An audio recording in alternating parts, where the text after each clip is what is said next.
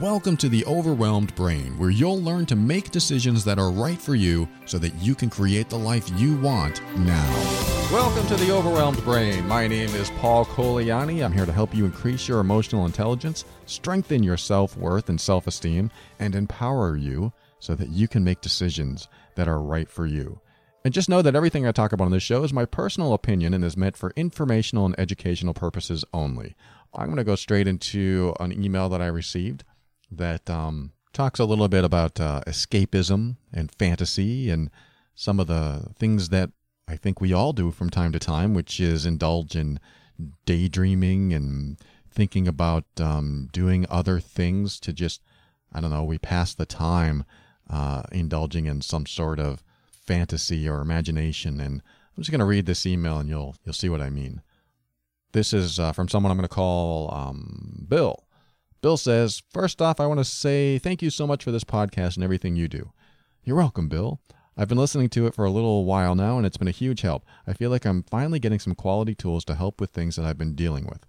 Really good to hear. I do have an issue that I want to ask you about. I use fantasy as a crutch often, and lately I found out that it just hurts me more than it helps me. For about 20 years now, I've been abusing escapism to fill needs that I'm not getting. I used to play video games for hours at a time or binge watch entire TV shows just to not feel whatever I was feeling at the time. I've since weaned myself off of those for the most part, but daydreaming is still a big part of my life. I often find myself imagining what life would be like with certain people or considering certain aspects of being in a healthy relationship. Things like uh, dates, major life events, dream vacations with someone, I think it's pretty clear that I do this just to fill the needs that I'm not getting, and admittedly, when I'm in relationships, this tends to stop.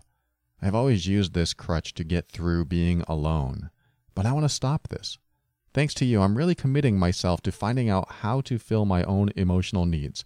I don't want to have to need outside sources to feel good. I'm not sure how to stop this kind of thing, as it's been one of my main tools in dealing with my own issues. I can manage to curb it during the day by keeping myself busy with hobbies or work or friends, but especially at night, I find myself back in my own little world. I'm sure that when I'm able to feel complete and whole on my own that this will stop. But during my journey to that point, I find it very hard to ignore the attractiveness of immediately filling a need through artificial means. What are some ways to fight against that? I tried to make this as short as I could. if you do read this, thank you so much. And if not, I think that putting this out there has helped me in some way as well. Thanks, Bill. Okay, Bill, thank you so much for sharing that. That is a really excellent question, actually. It's uh, something I've never been asked because, um, well, I just guess that many people probably don't think it's a problem. You know, I I know the statistics that people come home and like watch TV for hours and hours after work a lot of people play video games. It's a multi billion dollar industry. It's very engaging. It's very psychologically engaging for the brain. I know this because I used to play video games for hours and hours when I was younger. I remember getting the old Atari when I was a kid, and uh, that got me hooked on it. And then, then uh, what was next? The Nintendo systems, and then I got a TurboGrafx system, and then I got a PlayStation. So I kept playing those games uh, in my 20s and even my 30s. And every now and then, I'll have to admit, I play a game nowadays. I mean, we all had those games on our phones, right? it is something to pass the time when you're waiting in line, when you're just bored, or I don't know. But there are times, I mean, I don't have the same amount of time I used to have, uh, but certainly when you're alone, passing the time doing that, in my personal opinion, isn't so much a problem. Now, when it becomes a problem is when it is replacing something that you may need to address in yourself. Now, you said uh, in your letter, you know, I didn't actually hear or read anything that you said that had to do with your emotional space. I mean, yes, I think you said certain things about your emotional space, but not necessarily saying that you were in a bad emotional space. You didn't really say that you were avoiding these negative uh, issues that you're carrying with you or some emotional wounding or baggage that you're holding on to. You worded this in a way where you are filling needs that you have with an artificial supply. And so, how I interpret that is, for example, after my divorce, I didn't have someone to share a bed with. I didn't have someone to share space in a, a home with. I didn't have someone to go to the movies with. I didn't have someone to share life experiences with, share my secrets with, all this stuff. And once she was gone, then I felt really alone. And I think we've all felt that feeling before. And there are ways to be alone that are probably more healthy than others. But there's also the stages of grieving something like a breakup or a divorce that I think also need to be gone through so that you can get through some healing, like the grieving of the death of the relationship. I'm not saying that's what you're going through or what you're experiencing. I don't exactly know what level you're at in life. You did say you're single.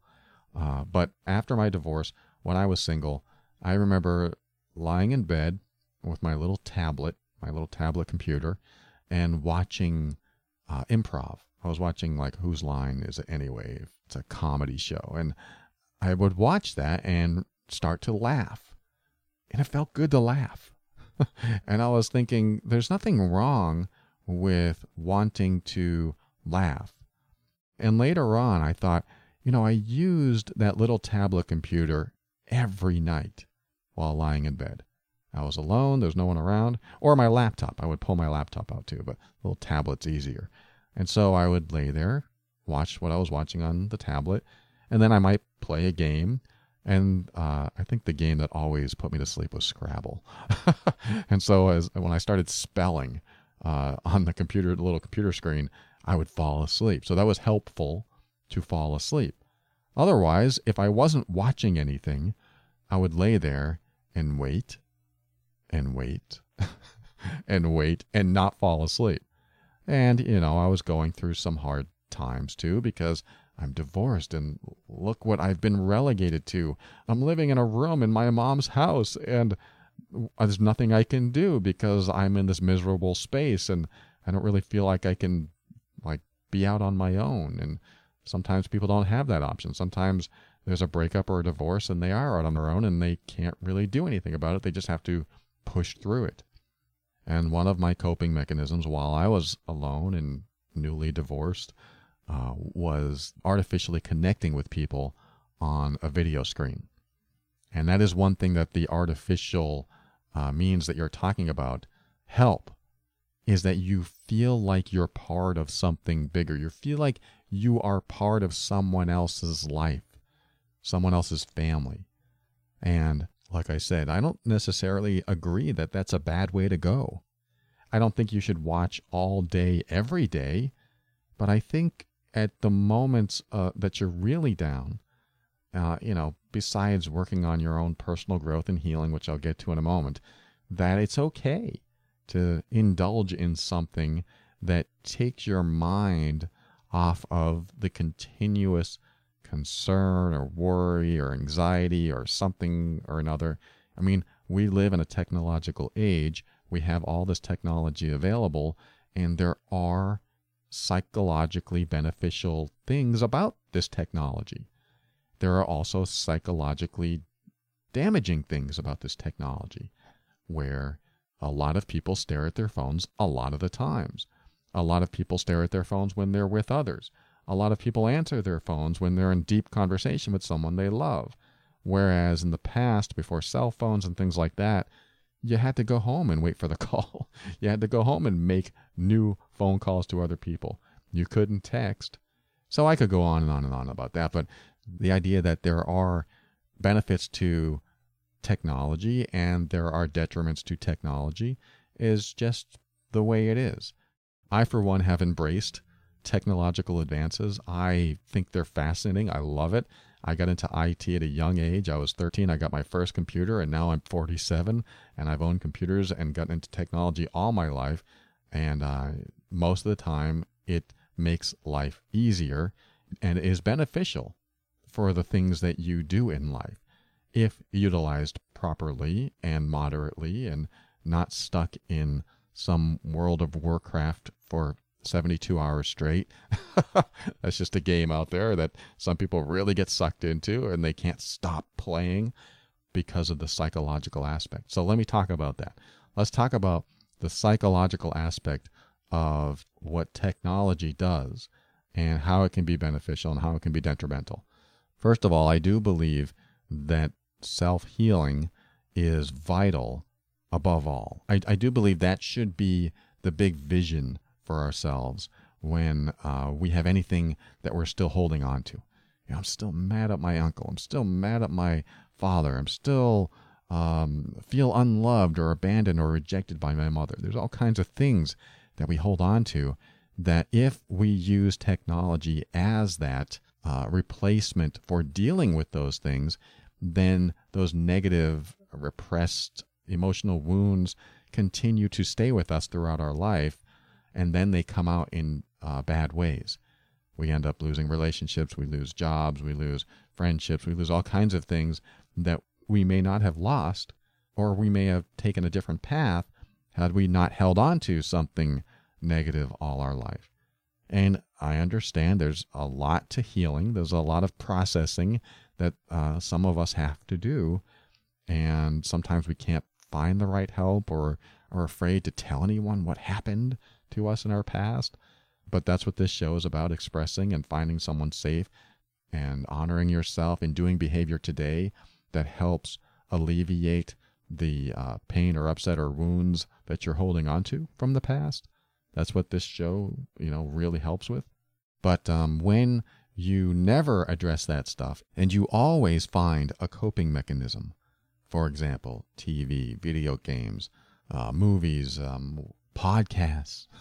when you find coping mechanisms that don't address what's going on inside of you, like uh, watching the Transformers movie might not address the emotional pain in you, but it could. I don't know, but uh, it might make you feel better. So it's it's sort of like a quick high. And I think that's what technology does. It gives us that quick high. And that high, you know, the endorphins run through our system, the chemical changes that happen. We laugh. Like I laugh in bed every night when I was divorced because I was watching comedy, and that did help. But, you know, after that was done, after I woke up the next day, I still had stuff to deal with. I still had healing to go through. So, where am I taking you, Bill? Where am I taking this? Where I'm taking this is surprisingly, I don't necessarily want you to stop indulging in fantasy and escapism because every tool and resource in your belt has a function, a purpose, and, you know, a rhyme and a reason and a season. Every single thing in your life, even when I talk about like the people pleasers in life and the rescuers and the codependents, all of these things sound dysfunctional, but they all have a purpose if used in the right context to create a, a benefit for you and others involved. I'm not saying that those behaviors in general are healthy, but almost every behavior has a function that, if used in the right context at the right time, could actually be beneficial. Now, that's a huge topic I'll have to address it in bits and pieces as the show goes on for years and years. But in this case, with the technology helping you through uh, loneliness, helping you through bad feelings, great. I say it's okay, but only in moderation. Now, that's very common advice, of course. And also, and this is where I'm taking you, also, I want you to balance it out with enough time for yourself with self connection. Self connection is, well, there's many ways to do that. I like to be in nature. I like to go outside, get out of a sterile environment, get out of a familiar environment. I even like to travel to another environment. I might go to a coffee shop and have tea or eat lunch while I'm there with my laptop. It's like I take myself with me and my technology with me, but I'm, I'm, in a different environment. So, in a way, I am indulging in escaping where I sit every day to go sit somewhere else. That's just one tiny little example of what I mean. But how do you connect with yourself? You do things that almost force you to be with yourself and face yourself without the engagement of something else. So, if that means you go somewhere alone and be with yourself so that whatever's inside comes up, for example, I'm going to go bowling by myself. Then you go bowling and then you go, well, damn, this is kind of lonely. I'm sitting here bowling by myself. This isn't as fun as I thought it was going to be. And then you can explore, well, what would I like better? Would I like to be with so and so? How do I feel? I feel lonely. How does being lonely make me feel? And then you think, well, uh, being lonely makes me feel sad. Okay, let's connect with that sadness. Let's just let it come up. Yeah, but I'm bowling. Okay, well, finish your string. And then when you're done, go connect with that sadness. That's a way to connect with yourself. I'm not saying it's going to be fun to connect with these uh, negative emotions that come up, but you connect with that sadness or whatever comes up, and then you think, well, what else is in there? And so what you do is explore. But then you don't stay there. It's not like I'm telling you to now stay in that sadness until it's resolved. I'm saying that you're allowing everything inside you to have a voice, to have a moment of expression, to have a moment to exist. I'm allowing my feeling of rejection to exist. I'm acknowledging it. I'm validating it. You know what that does? That validates the inner child. That validates how you felt when you were first invalidated, when you were first, whatever, rejected, when you first felt sad, when you were first abandoned. You know, all of these things that you might have had to face when you were younger, they they come up at certain times. So when they come up, you explore, you express, you acknowledge, and you validate, and you be okay having those emotions and those feelings and those thoughts and those memories. Just let them come up. I'm not saying that you have to process them right away. It's just a matter of step taking that first step and acknowledging what's going on inside of you. But not going so far on the other end of the pendulum swing. And this is somewhere else I'm taking you. This is a this is the addendum to the last point. When you quit something, like you were relying on fantasy, you were relying on artificial means to indulge yourself, to uh, engage your brain and uh, keep it busy so you didn't have to visit wherever you normally go, then what you do is you balance your life with a little bit of this and a little bit of that. You know, a little bit of video games, a little bit of TV, a little bit of me time, a little bit of nature. You start balancing it out. Like when I was in my 20s, I got this game once, um, and it was like a strategy game or something. And uh, I started playing. It was the first time I ever played it. And I think three or four hours went by. And when I was done playing the game, I looked at the clock and I said, What the hell just happened? I cannot believe that much time went by. I suddenly felt like I wasted three hours of my life doing something that made no difference in the real world. It just felt like a huge waste of time and I immediately uninstalled the game. I didn't want to I didn't want to deal with it anymore. I was like, that's it. I can't play this anymore. There was a lot of self-discipline because it was actually an enjoyable game, but it was just like, oh, I think about the waste of time. But I did have other games that I could play for 15 minutes. And then I got some satisfaction. I got some sense of um, thrill out of doing that. And that allowed me to go on to the next thing I needed to do. And I've noticed that um, as games got more complex and story driven and longer and longer in gameplay, I started to enjoy them less because it was taking up more and more of my time. And at one point, I decided, you know what, I'm going to continue playing the older games. I like actually being able to play a game for only five or 10 minutes because it doesn't continue to suck me into something that's so drawn out that my life goes by. So, what I'm saying here is that you take these artificial means of engagement and you do it in moderation. Uh, so, you develop a what I like to call maybe a reward system. Like, if I spend a half hour of me time, I've earned a half hour game. If I've spent an hour of me time, I've earned an hour of TV. This is where self discipline starts.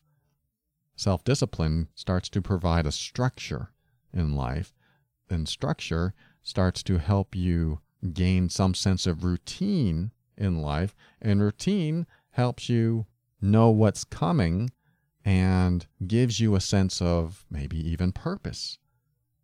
I know that's a stretch. I'm really reaching out there, but as you start to schedule or structure your life like that, where you develop a reward system, then you don't become so indulgent and do things way beyond the time that maybe you think you shouldn't.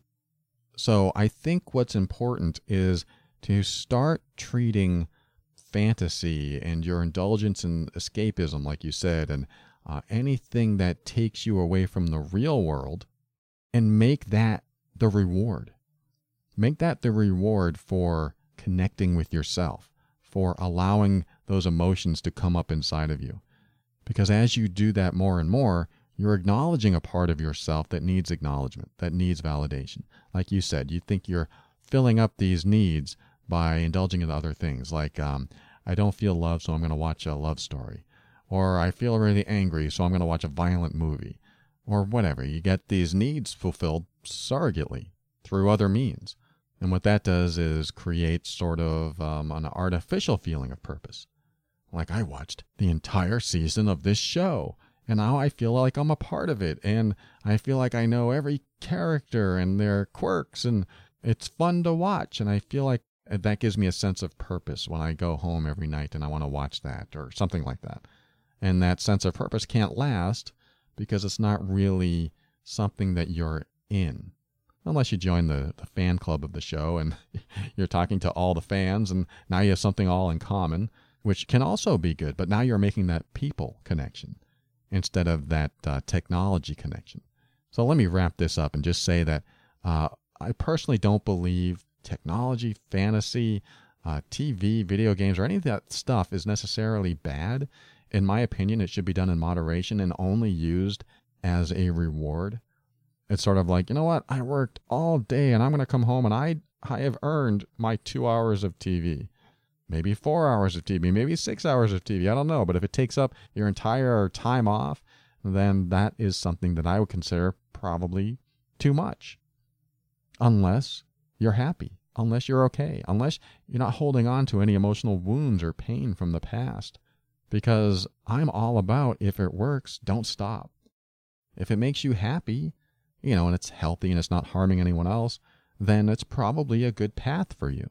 And, you know, as long as you're not um, so isolated and agoraphobic and you never want to leave your house, then maybe you want to look at something else there. Maybe you might want to consider talking to people, talking to a therapist or what have you. But uh, if it's just been an indulgence, then you limit the indulgence not by necessarily stopping cold turkey, but by moderating it in a way where it becomes more rewarding to do.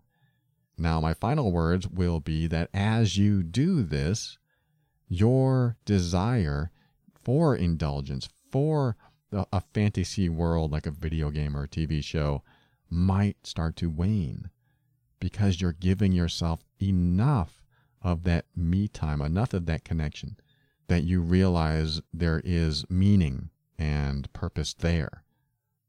Now, this doesn't discount the idea of going out and visiting with friends and connecting with people. Like I said, you could join a, a, fan club for a TV show and you can all get together and talk about the TV show because something like that might spread out into other things. You're actually connecting with people and now you are a part of something bigger than yourself. You are a part of some other family. So that might be a path that ends up opening up for you. I mean, in that example, it could be a path for someone doing that. It could be a path for anyone that is a big fan of something that might be part of a fantasy. There are fantasy groups that get together. There's role playing game groups that get together. There's all kinds of groups that get together that have the same interests, and they're quite happy. They love talking about what they talk about. So, overall, I'm not against any of what you just mentioned, but I have witnessed in my own life that as you start connecting with yourself more and more and making it very interesting and fascinating, like like I do. I think that the human brain is fascinating. I think our behavior is fascinating. And I love learning more about it. There's always more to learn. And uh, learning how we relate and how we communicate. So that has been my path. And when I go out and con- connect with myself, I like to watch others and see their behavior and see what happens. And of course, I meet with friends and we all talk, and it's great. We get along, and it fulfills me to be able to talk to other people. So when you ask about how do you fight against this uh, desire to do all this stuff, I say just include it in bits and pieces. Don't necessarily be against it. And as the days and weeks and months go by, and you have this moderation and this balance of this and that, you'll have so much more exposure than just the artificial means that you'll probably be driven by a different purpose and a different meaning in your life. And when you have that, the door to another path could be what opens and uh, sets you in another direction. So I hope that helps. I hope that makes sense to you and uh, gives you something that you need. Thank you so much, Bill. Thanks for writing. Send me an update sometime. Be right back.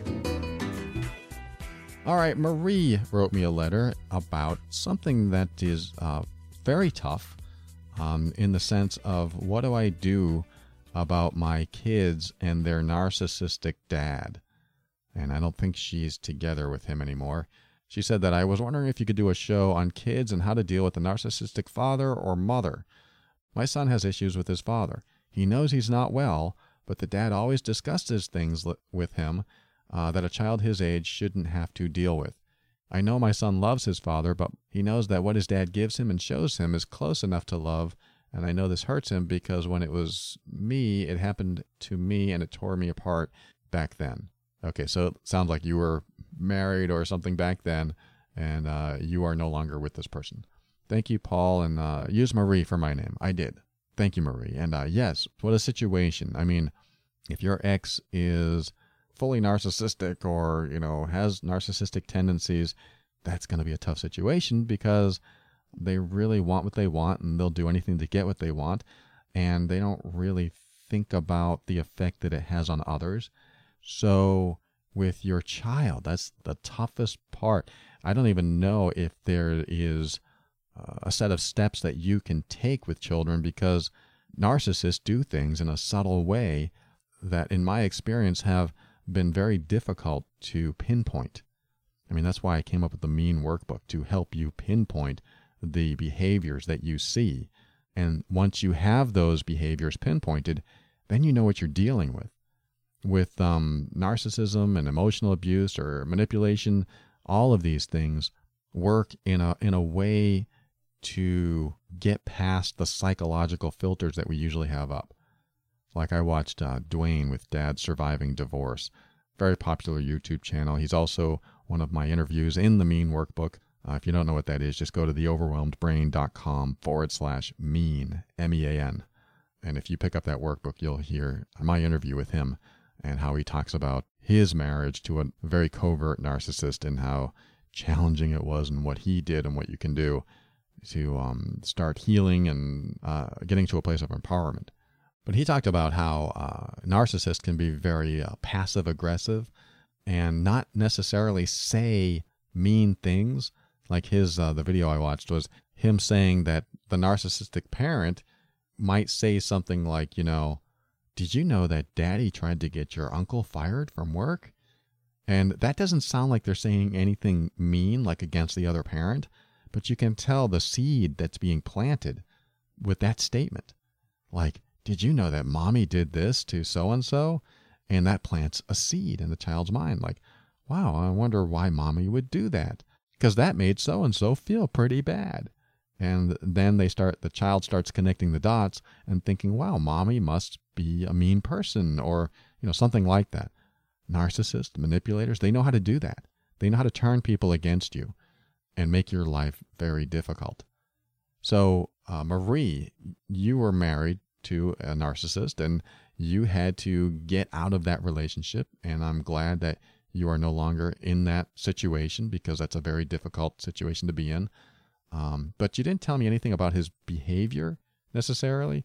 You just said that his dad discusses things with him uh, that a child his age shouldn't have to hear. So I'm going to assume that that behavior is what you're most focused on. But I'm also going to say that it's almost impossible to stop it. And anything that you do to resist it or fight against it might actually work against you because you might be there trying to convince your child that uh, what he's saying is wrong or bad. But then the child goes back and says, you know, mommy says that you're wrong or bad for saying that. And now you start the narcissistic manipulation against you again. And, you know, it's it's a very toxic situation and it seems impossible to get out. So uh, before I really answer this in the direction I want to go with it, let me just say this. I am not a child psychologist. I do not work with children specifically. And what I'm about to say is my own opinion. I know I put the disclaimer at the front of the show, but I want to tell you now that this is all my own opinion, and you should get professional advice for this because this is just something that uh, I've considered and have my own insights on, but they aren't necessarily a truth that you should carry with you. Just consider them the thoughts of a friend. These are my thoughts. I want your children to grow up happy and healthy and don't want to give you advice that works against that. So, with that said, I think you understand what I'm saying. But with that said, I want to say this.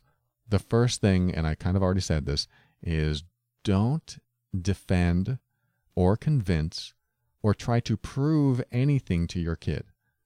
Just ask questions. So, if the narcissist says something bad about you or calls you a mean person or whatever, uh, don't try to convince your kid that you're not that. And don't try to prove anything like, well, this is what your daddy really did, and this is what is really t- going on. Just ask your child questions. So, this will help the child come up with their own answers because they're brilliant. They're more brilliant than most people realize, and they will come up with their own answers if you lead them with good questions. So, questions like, um, how does that make you feel? You know, that's a great question, right? Uh, you know, daddy said this. And instead of you going, he said what? you say, well, how did that make you feel? And then what that does is allow the child, I mean, this is probably a very good thing, allow the child to access those emotions inside of him or her and let them know it's okay to have feelings about something. How did that make you feel? The child may go, I don't know. but it allows the child to have them if they have them. Uh, what and you can ask like, what did you think when daddy said that? Well, I thought this and this. Oh, really? What else did you think? How else did you feel? Do you feel sad about that? What else did he say? And you ask questions, you be inquisitive, and you never make it scary for the child to answer. You never go, What? What did he say? you never want to do that. Again, this is my opinion, because you don't want to show your anger towards someone else to the child. Because the child doesn't know what's going on. They're just in the middle of all this and they're trying to figure out. But if you make it so safe and comfortable for them to talk to you, which means turning off any anger you might have, any negative emotions about this this whole situation or your ex or whatever, and you go, well, you know, what else happened? How did you feel about that? Oh, really? And you're just inquisitive, you know, you sound curious. You sound like they're taking you through a story. And then you take mental notes, but you never show the anger, you never show the negativity to them. You do have to hold that in until it's appropriate with someone else because the child is the innocent here and they're the ones probably being manipulated. So you want to ask those questions, and asking those questions helps them explore and helps you understand where they are. So if your child says something like, Well, that means you're a bad person, mommy, you would ask another question. That might be hard to hear, but you got to remember this child isn't in full belief systems yet their beliefs and perceptions and values are still being formed. which is why questioning is great. So you hear something like that means you're a bad person. You could ask the next question, which might be, Do you think I'm a bad person? And that will self empower them, self initiate them to come up with the answer on their own because you're asking them specifically, Do you think I'm a bad person? Or do you really think I'm a bad person? And if they say another hurtful thing like, Yes, then again, don't become defensive because this is a child just learning how to work in the world. What what works and what doesn't in the world and how do I feel about certain things? You allow him to feel that. And then you ask another question. You you can even redirect and go, "Okay, did you think I was a bad person when I when we went to the water park that day?" And you can remind him of a good event. And the child will hopefully say no. But it's always asking questions. It's always being curious and not giving them any fear for answering. Like you better answer right. I mean, that's what they might feel, even though you're not trying to convey that message because you're mad at someone else, your ex. So anyway, that's the first thing I'm thinking is that you don't defend, convince, or try to prove anything, just ask questions. And continue asking the feeling questions. Those are really good to ask. How does that make you feel? How do you feel about that? How did that make you feel when he said that? How does that make you feel when he does that? All those things. It allows them to express their emotions and uh, give them a safe place to do that. And if you have an emotionally abusive ex that tries to turn your children against them, another one Another question to consider and reword as you see fit might be uh, why do you think he or she thinks I'm a bad person? You know, you allow the child to explore the reasons and whatever reasons they come up with. That'll help you know where they are in their head. Why do you think he thinks I'm a bad person? Well, he thinks you're bad because, you know, you said such and such, or you did this to Uncle Joe, or whatever oh, so he thinks I'm a bad person because of that. You can say something like that. It helps also redirect that your ex thinks you're the bad person, not the child. Even if the child said, Well, I think you're a bad person because he said you're a bad person, you can say, Oh, why does he think I'm a bad person? You're always putting it back on who is disseminating the information. The ex is disseminating the information. I mean, you, you can still ask the child, Why do you think I'm a bad person? Uh, if it gets there, I mean, it's just all a matter of where the child takes you in their thought processes as they explore. So the next thing, and I think the final thing, is to, um, and this is probably very effective, is to use uh, metaphors and analogies. When there's something to compare that your child can relate to, like if you use a story, then that child can also take that story and relate it back to real life. For example, you ask the child, Do you know how to drive a car? and they say no if they don't know how. And then you go, Well, do you know how to fly a plane? And they go, No. And then you say, Well, do you know how to mm, fill out a tax form? And then they say, What are those? and then you go, Right. You don't even know what tax forms are, do you? And they go, No. Then you can ask a question like, uh, Do you think everyone knows everything they need to know? Do you know everything? Like, uh, how many stars are in the sky? You know, you start making it fun. And they go, no. And then you start with the analogy or the metaphor. You can say, that's how parents are too. We don't know everything and we need to learn. Mommy doesn't know how to fix the refrigerator if it stops working, and daddy doesn't know how to fix the TV if it won't turn on. And sometimes daddy doesn't know how to say things right, so it makes you feel bad. Do you ever feel bad around me or daddy? you know, and see how the child answers. And you're relating the story of not everyone knows everything. And what you're doing is leading them onto a path of understanding that there might be a different way to look at it. Like if his father is treating him badly, then the child doesn't understand it, like in your letter, Marie, then what kind of metaphor or story can you come up with that might help the child relate or understand why someone would treat them badly.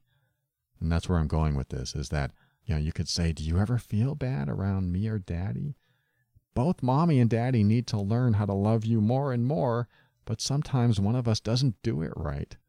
We're both doing the best we can, but sometimes one of us fails miserably. Do you ever try to do something right and can't do it? Like trying to stack cards and then they fall over? Sometimes parents try really hard to say the right thing and it doesn't come out right. And then you might feel bad because we didn't know how to say it or we didn't know how to show you the love that you deserve.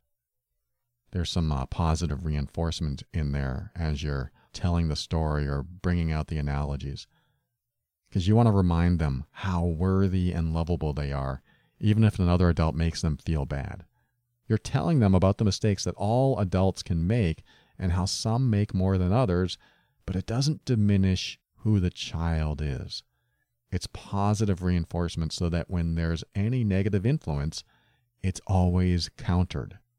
You won't be able to thwart everything, but you will be the constant reminder of their worth.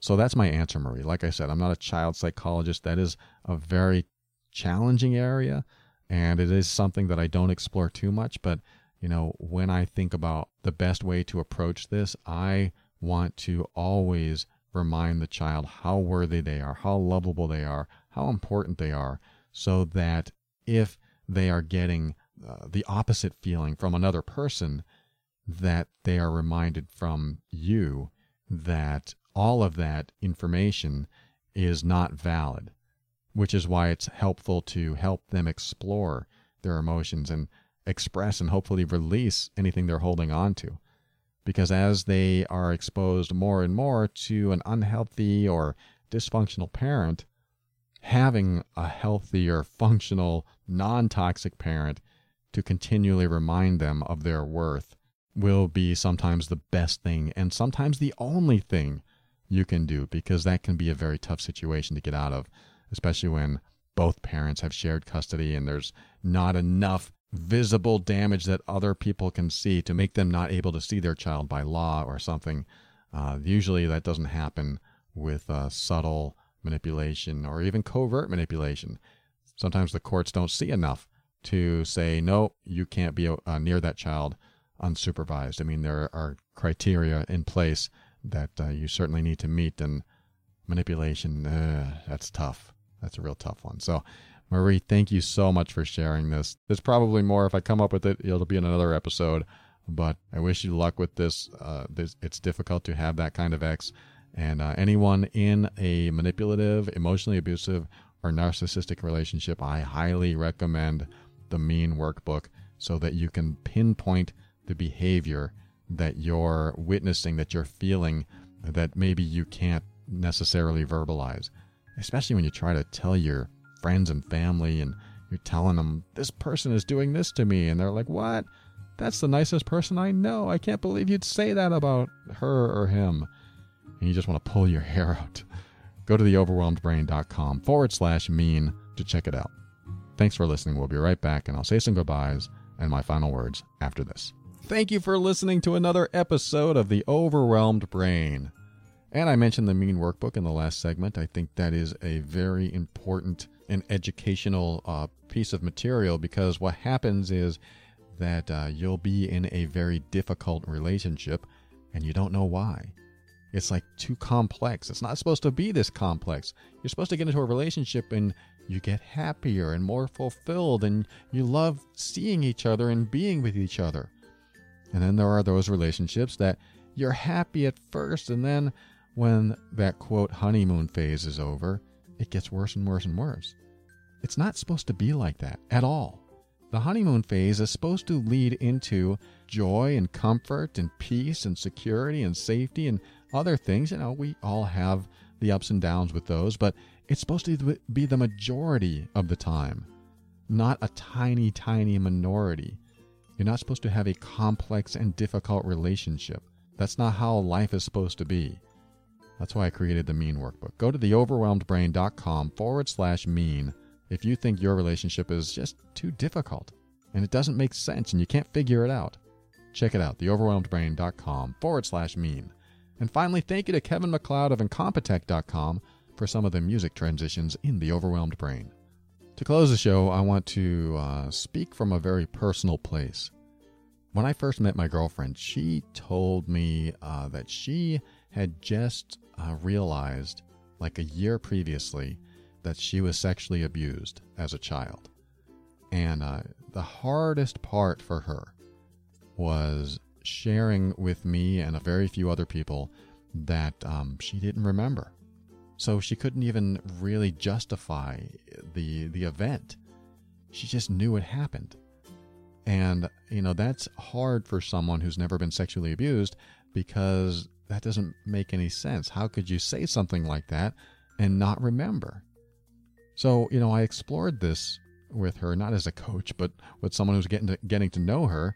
And I was asking questions. I wanted to know more. And what did she remember? And boy, she said something like, um, you know, I don't remember the event, but everything that has happened in my life with these toxic relationships, with my promiscuity, with all the drugs. I mean, she's been through a lot when she was younger, she couldn't figure out why she was such a rebel. She, she couldn't figure out why she did the things she did, why she couldn't stand certain people, why she couldn't uh, attract the right people, why she kept getting into emotionally abusive relationships and even sexually abusive relationships. And so when she hit her 40s, suddenly she had a flashback. Now, this is what happens with sexual abuse a lot of the times is that when a child is experiencing sexual abuse, they will sometimes dissociate. They will disconnect from their senses and their mind, their psyche, their spirit, whatever you want to call it, disconnects from being human for a little while. Just goes into some sort of dormant or black hole state just to disconnect from the pain, the fear, everything else that's happening in that moment. This isn't always, but a lot of the times this happens to children is they dissociate and they are not really in their own body. It feels like an out of body experience, I assume. Whatever that feels like, if you're deep into meditation, you've probably had something like that. But uh, these children learn to do it at a, very, at a very young age, so they're not suffering while it happens. Now, the good part of that is that they are able to do this. Again, not always, not all children do this.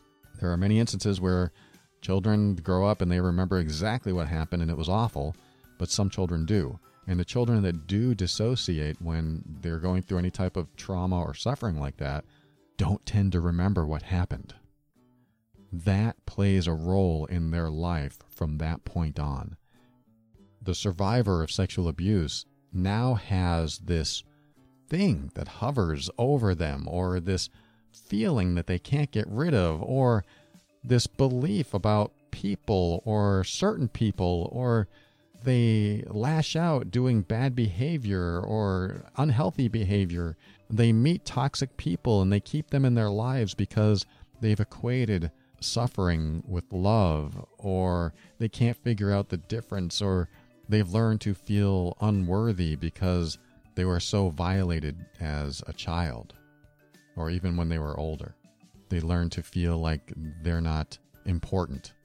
So they carry this around with them. And if you don't feel like you're important, you're going to have destructive behavior often.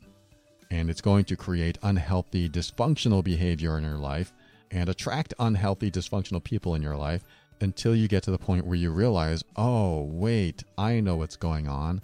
I need to heal from this. Doesn't always happen that way, and it's not that easy. Uh, in fact, it might be one of the hardest things to get through and heal from, but it is possible. And my girlfriend took those steps and, st- and is still taking those steps to healing.